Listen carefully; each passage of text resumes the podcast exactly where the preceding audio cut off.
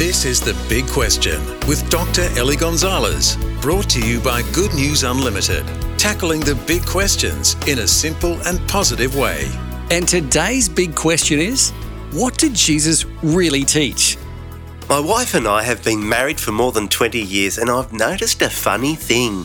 I guess it's what always happens, but as time goes by, her memories of what happened in a certain situation are different to mine.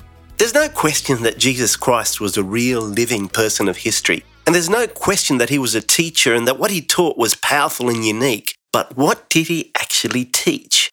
If you listen to different people or different churches, they'll say or emphasise different things. Now, there might be different opinions about Jesus' teachings, but thankfully, we actually have a record based on eyewitness accounts, and these are found in the Gospels in the New Testament. So here's my take on the basics.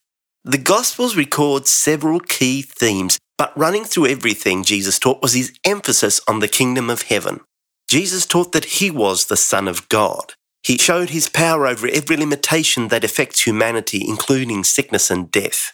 Jesus taught that he had come to save the world and restore people to a right relationship with God so that they might enter the kingdom of heaven. He taught that God loves sinners, that is, all of us, and that his ministry was to call sinners, not the righteous people, to repentance. In Jesus' teaching, the kingdom is not just a future reality when everything will be perfect. It is that, but it's more than that. The kingdom of heaven is a reality in which God's children can live right now. That's why Jesus said that the kingdom of heaven is already in our midst, indeed within us. It's what he meant when he said that he had come so people could have a more abundant life. Jesus taught that the kingdom of heaven is built on love, his love for us, and he provided guidelines for people, showing us what it means to live lives of love.